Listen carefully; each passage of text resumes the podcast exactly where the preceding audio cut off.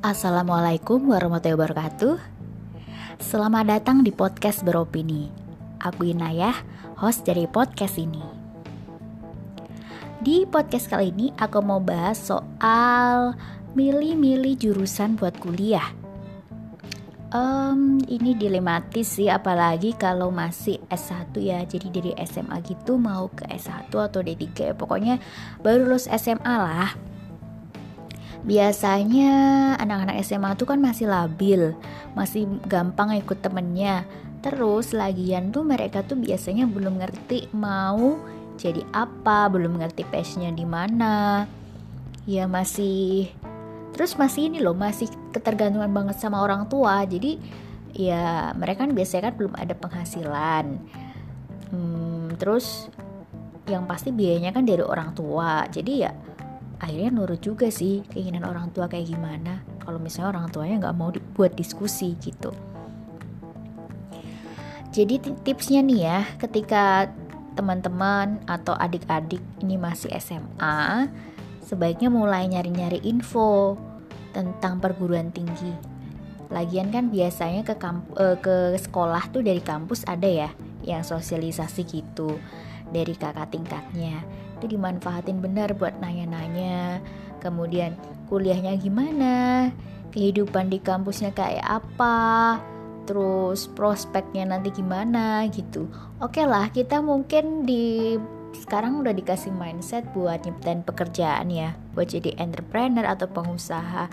Tapi pasti ada yang pengen juga kerja kan, pengennya kerja sesuai dengan bidang yang kita pelajarin biar lebih mantap kayak gitu. Walaupun sekarang soft skill lebih dipakai sih, tapi kita harus tahu prospek ini pengaplikasian ilmu yang kita pelajarin itu di mana gitu, karena itu bisa memotivasi kita loh. Kalau misalnya nih ya, yang mungkin udah kebayang aja kayak dokter gitu kan, pasti kan kita udah tahu, oh ya dokter nanti kuliahnya kayak gini-gini ya, nanti kerjanya kayak gitu itu udah tahu, guru sama. Tapi bagaimana dengan jurusan-jurusan lain kayak misalnya psikologi? Apa iya sih kalau masuk psikologi itu pasti nanti jadi guru BK atau mungkin jadi buka praktek atau tempat curhat? Itu enggak, sekarang kan ranahnya kan luas banget gitu ya. Terus masuk komunikasi nanti ngapain sih kayak gitu tuh, yang hal-hal seperti itu kalau perlu mendalam itu sampai kalian pelajarin mata kuliahnya itu apa aja. Dari situ biasanya kita bakal kebayang tuh, oh ternyata yang dipelajarin gini, oh seru juga ya gitu. Soalnya jangan sampai kita itu merasa salah jurusan karena ngelihat nama jurusannya gitu kan, cuman baca nama jurusan kemudian kita salah mengartikan. Nah itu kalau misalnya kita pengen nyari-nyari. Kemudian kita juga sebaiknya jangan terlalu terpengaruh sama sekitar kita ya, teman-teman kita. Belum tentu asik loh kita kuliah bareng segeng SMA gitu, belum tentu asik. Kita mungkin pengen kehidupan yang baru, mungkin keluar kota, nggak ada saudara, nggak ada teman, sesuatu yang baru gitu, atau mungkin keluar negeri kayak gitu.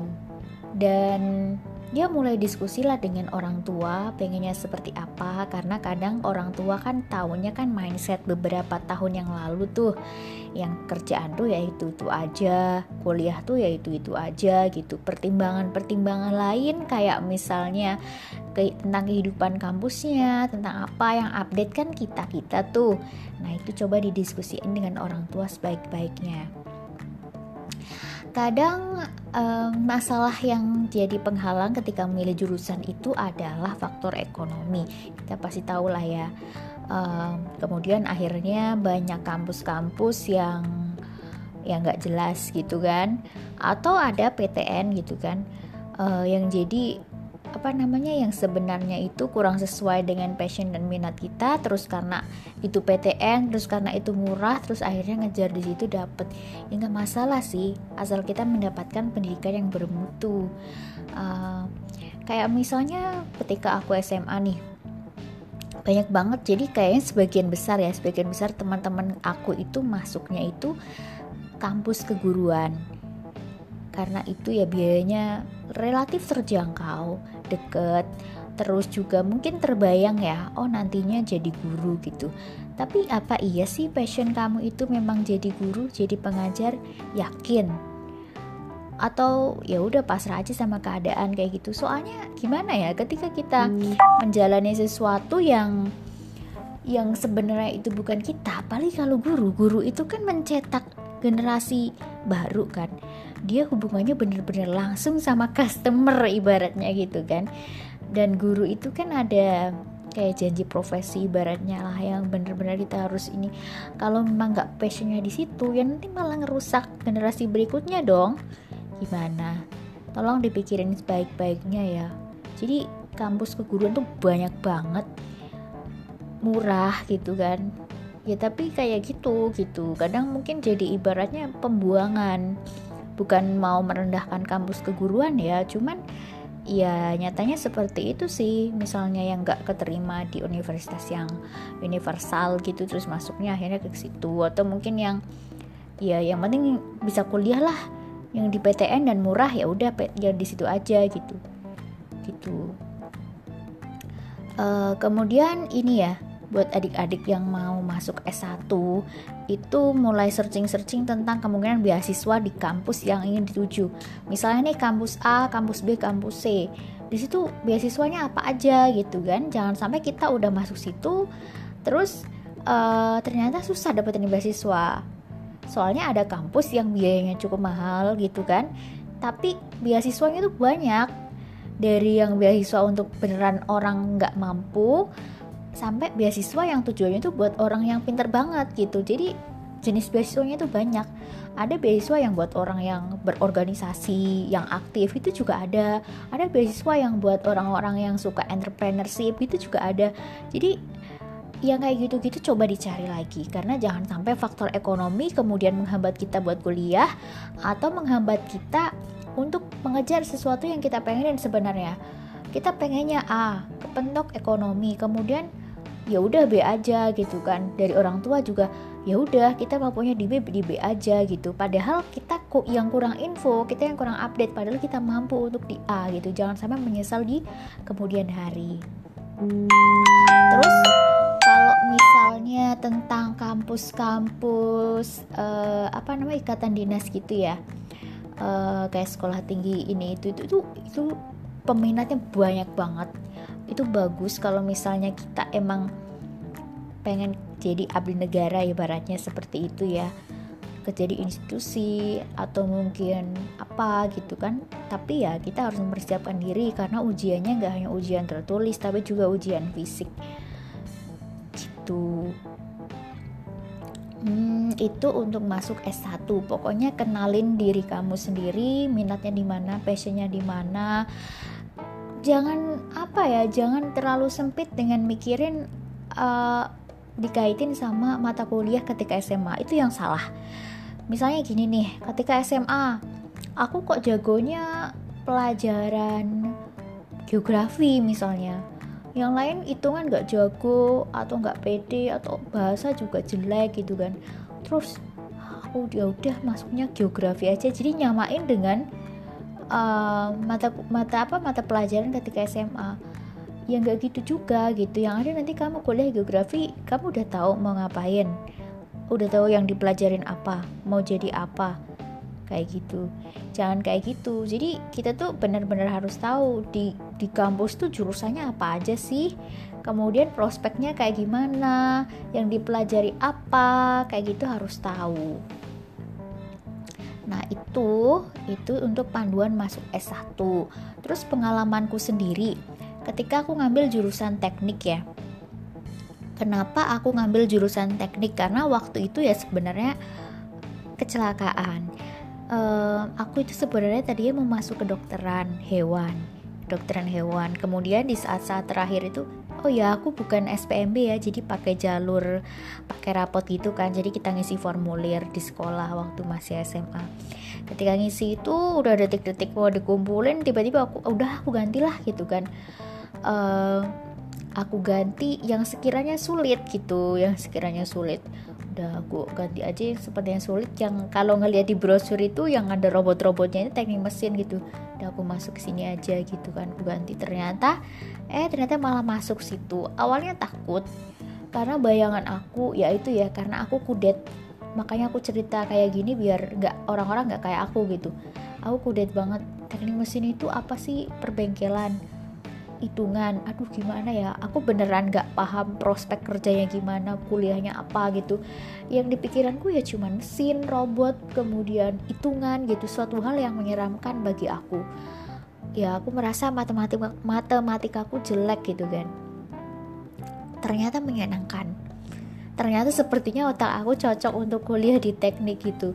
Maksudnya suatu hal yang eksak itu, aku kasih gambaran ya buat teman-teman. Suatu misalnya nih kita belajar nih suatu hal yang eksak, 1 + 1 = 2 gitu kan ya. Kalau misalnya kalian jawab 1 + 1 = 3 berarti kan salah gitu kan ya, pokoknya 2 gitu kan. Kayak gitu tuh lebih jelas gitu ketika kalian ujian tuh, yang namanya kayak subjektivitas dosen apa tuh bisa dikurangin.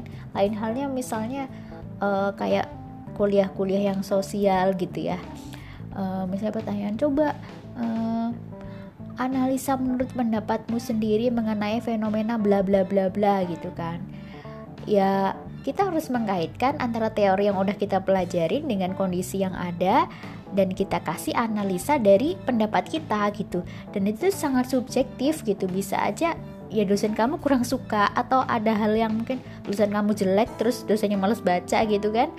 Ya kayak gitu-gitu tuh bisa terjadi, dan gak akan terjadi kalau kamu kuliah di teknik gitu. Ya seringnya kita tuh kalau ujian gitu-gitu tuh ya hitungan, tugas-tugas ya hitungan, ya suatu yang eksak lah gitu, yang jawabannya itu pasti itu. Tapi ya ada juga analisa, tapi analisanya gak selebar kayak anak-anak sosial. Menyenangkan banget sih kuliah teknik. Dan Jangan percaya sama mindset ya, kalau misalnya kuliah teknik itu lama, itu tergantung orangnya. Mau itu kuliah teknik, kuliah sosial, atau kuliah agama, tergantung orangnya mau lama atau mau cepet. Ya itu sama doa sih, karena kadang kitanya semangat tapi dapat dosen pembimbing yang kurang kooperatif gitu kan, bisa juga gitu. Itu untuk S1 atau dari SMA ke tahap perguruan tinggi yang pertama. Kemudian untuk S2 ya. Untuk S2 ini sebenarnya nggak harus langsung karena biasanya orang kan mau kerja dulu. Itu nggak masalah gitu kan. Nah, untuk S2 biayanya itu kan cukup mahal, walaupun dia kuliahnya bentar tapi lebih mahal dari S1 bisa-bisa. Nah, usahakan kalau misalnya kalian belum mateng banget finance-nya, cari beasiswa, cari kampus yang beasiswa mudah atau malah beasiswa full kayak misalnya LPDP atau beasiswa lain lah ya.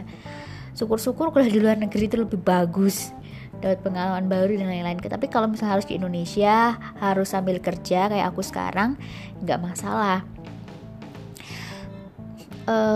Untuk jurusan ya, kita fokus sama jurusan aja nih sekarang bahasnya. Untuk fokus sama jurusan itu nggak harus S1 ke S2 itu nggak harus nyambung gitu. Misalnya S1 kamu teknik, kemudian S2 kamu mau manajemen, itu nggak masalah. Kecuali kamu emang mau jadi akademisi. Nah misalnya nih aku nanti ada prospek mau pengen jadi dosen, ya sebaiknya nyambung gitu, S1-nya teknik, S2-nya yang berhubungan sama teknik juga, atau yang satu ranah ilmu gitu. Misalnya S1-nya itu teknik informatika. Nah, S2-nya teknik informatika, sistem informasi, atau apa yang masih berhubungan dengan hal itu gitu kan. Jadi ketika kita jadi akademisi, kalau akademisi kan kita harus ngerti konsepnya betul, selain juga ngerti aplikasi kan. Pokoknya harus ngelotok banget. Nah, itu makanya harus nyambung. Kalau misalnya kita nggak mau jadi akademisi, kita mau buat pengalaman aja, atau mungkin buat ningkatin karir, atau buat bekal kita jadi pengusaha, kayak gitu nggak harus nyambung gitu kan. Justru biasanya orang-orang ketika S1-nya mungkin jurusannya salah jurusan gitu kan, ngasal.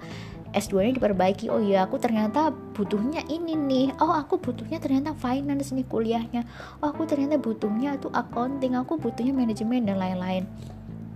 Biasanya orang akan milih sesuai dengan apa yang dia butuhin saat itu gitu kan. Gak harus yang nyambung. Nah, kemudian kenapa aku milih manajemen? Karena ya aku kan fungsinya kan kuliah itu buat ningkatin pengalaman. Buat ningkatin pengalaman aku untuk di dunia kerja, maka diaplikasikan dengan kuliah manajemen biar lebih mantep kayak gitu kan. Intinya seperti itu sih. Kalau untuk S2 gak terlalu rentan untuk milih jurusan sebenarnya. Yang rentan tuh ketika milih jurusan untuk S1. Seperti itu. Kalau misalnya ada pertanyaan bisa DM ke Instagram ya, @inayah, atau email aku juga bisa. Di podcast ini sudah ada emailnya. Semoga bermanfaat dan sampai jumpa di podcast selanjutnya. Wassalamualaikum warahmatullahi wabarakatuh.